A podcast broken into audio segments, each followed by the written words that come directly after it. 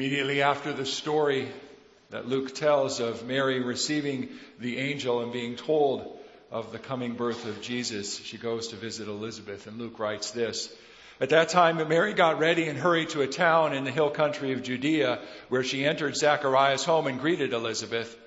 When Elizabeth heard Mary's greeting, the baby leaped in her womb, and Elizabeth was filled with the Holy Spirit.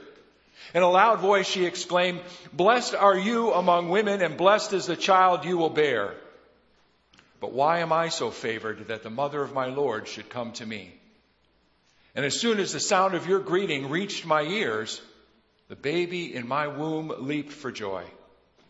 Blessed is she who has believed that the Lord will fulfill his promises to her. And Mary said, my soul glorifies the Lord, and my spirit rejoices in God my Savior, for he's been mindful of the humble state of his servant. From now on, all generations will call me blessed. For the mighty one has done great things for me. Holy is his name. His mercy extends to those who fear him from generation to generation. He has performed mighty deeds with his arm. He has scattered those who are proud in their inmost thoughts. He's brought down rulers from their thrones, but has lifted up the humble. He has filled the hungry with good things, but has sent away the rich empty. He has helped his servant Israel, remembering to be merciful to Abraham and his descendants forever, just as he promised our ancestors. N. T. Wright says that this Song of Mary is one of the most famous in all of Christianity. Many of us know this song by its Latin first word, Magnificat. Christians of various stripes have sung this song throughout the centuries. Cathedrals resound with this song. Churches at the most far-flung places on the globe chant or sing this song. Bach set it to music with trumpets. My soul glorifies the Lord and my spirit rejoices in God my Savior. Mary was a young girl when she sang this song. Only 13 or 14, at most 16 years old. Like many of the girls her age and her time, Mary was betrothed to be married. She was to become the wife of Joseph, a man she very well likely did not know. No doubt she's frightened to think about leaving home to become his wife. But this is not the most frightening thing to come her way. Mary was recently visited by an angel. And the angel gave her news, the kind of news that young girls aren't used to hearing. It's the kind of news grown and married women want to hear. The angel told Mary she would be pregnant.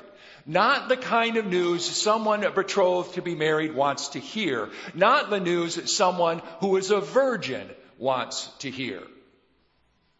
But this wasn't even the full news. The angel spoke of something that became and was even more unbelievable. You will conceive and give birth to a son, and you're to call him Jesus. He will be great and will be called the Son of the Most High.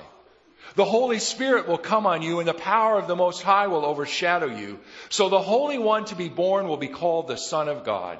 That's right. She would bear a son, a son by God, a son who would rule over the house of David forever. She would be the mother of the Messiah. The thoughts that must have screamed in her head. Did an angel really come to me? What will Joseph say? What will people say as I grow big with this mystery child? Why would God choose a teenager already engaged to someone to have his baby? Who in the world would even believe that such a thing had happened? Who would ever believe that a virgin would conceive and have a son? Perhaps Mary felt fear the most. So scared she just had to get away. So scared she took leave of her mother and father and she fled to her relative Elizabeth. The angel had told her that Elizabeth also was going to have a child. Maybe Elizabeth, who had experienced an equally strange event, could give her comfort. I mean, Elizabeth had been unable to conceive, but now in her old age, she was six months pregnant. Maybe Elizabeth would have a good word for Mary. Again, how the thoughts must have swirled in Mary's head as she made her way. Joseph will divorce me. My family is going to disown me. The community might even stone me. But the moment she entered Zachariah and Elizabeth's house, her fears subsided. Blessed are you among women, declared Elizabeth. And blessed is the child that you will bear. Even the child in Elizabeth's womb recognized the good news. Elizabeth's baby leaped for joy at the sound of Mary's greeting. The woman, pregnant after all hope was gone, greeted the girl, pregnant far sooner than she had expected, with a word of hope. Blessed is she who has believed that the Lord will fulfill his promises to her. This is more than just two women who are pregnant meeting each other. Elizabeth and Mary shared a dream. They shared the dream of ancient Israel. They shared the dream that one day Israel's God would do as he promised. That God promised all nations would be blessed through Abram's family. One day, the words of all the prophets and Psalms that spoke of God's mercy, of hope for God's people, of the fulfillment of God's promises would come true. One day, the bullies and the power brokers, the forces of evil that kept people enslaved and poor and hungry would be toppled. One day, the dark forces, the, those of Herod and Rome would be overcome. God would come to rescue at last. This dream, this wonderful, gloriously impossible dream of God coming, was true in their world, in their time. No wonder Mary bursts into song borrowing lines and images and biblical quotations that Mary would have learned since she had been a child. Mary sings, echoing much of what Hannah would Hannah had sung in 1 Samuel 2 when Samuel was born. Mary sings. Mary discovers through Elizabeth that she is the recipient of God's blessing. And so Mary sings a song of great joy. My soul glorifies the Lord. If you notice it, there are two parts to her song past humiliation and future glory. She sings of the kind of blessedness we hear in Jesus' Beatitudes. Blessed are the poor in spirit, those who mourn, the meek, the persecuted for righteousness' sake. Why? Because theirs is the kingdom. They shall be comforted. They shall inherit the earth. They shall see God. A song of great reversal, of God's great reversal, spills from Mary's lips. A melody of revolution, of God's revolution. God puts down the mighty, the mighty powers, the mighty fears, and God raises up Suddenly, the full scope of all that God intends comes out. The last shall be first, and the first will be last. All of this coming from God. In fact, Mary sings it as if it is already accomplished. Her words sing in the past tense. He has scattered the proud, brought down rulers, sent the rich away empty. But so too, the promise, as if it's already been done. He's performed mighty deeds, has lifted up the humble, has filled the hungry with good things. As one pastor says, her baby's no bigger than a thumbnail, but already she's reciting his accomplishments as if they were history. Her faith is in things not seen, faith that comes to her from outside herself, and this is why we call her blessed. This isn't a song of just any old revolution. It's a song of God's revolution of God turning his people's exile to slavery and sin into a release toward his freedom and grace. Mary's song celebrates God. God has done a great thing. God takes all the initiative. God, the Lord, our Savior, the powerful one, the Holy One, the one full of mercy, faithful to all His promises.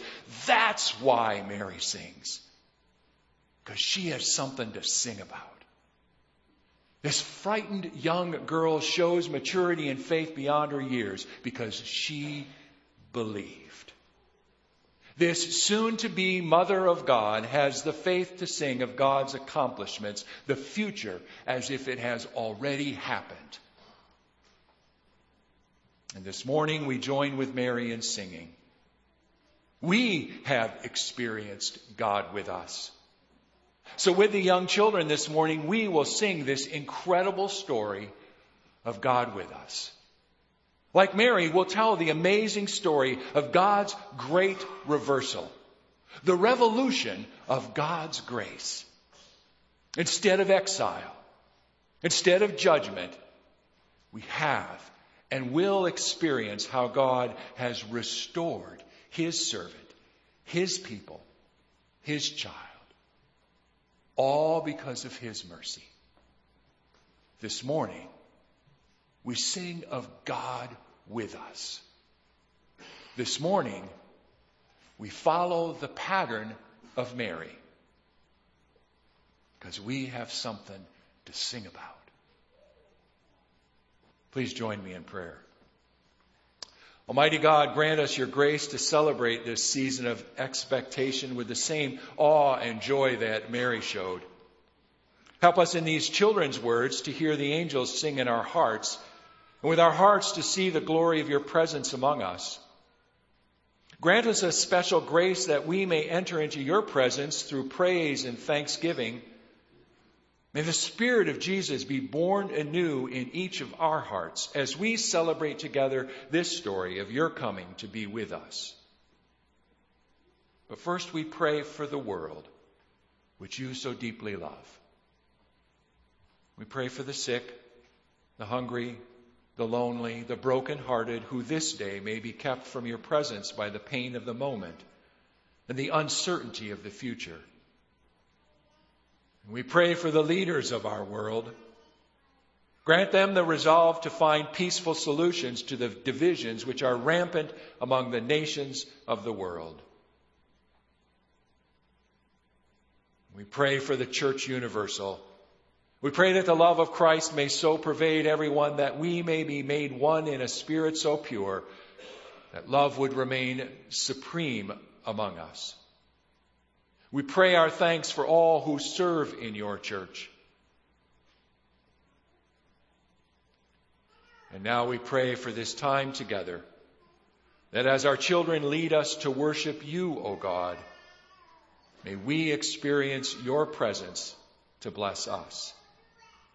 Prepare us to receive the gift of Christmas as a time to celebrate your gift of peace and goodwill toward all people proclaimed on that holy night years ago.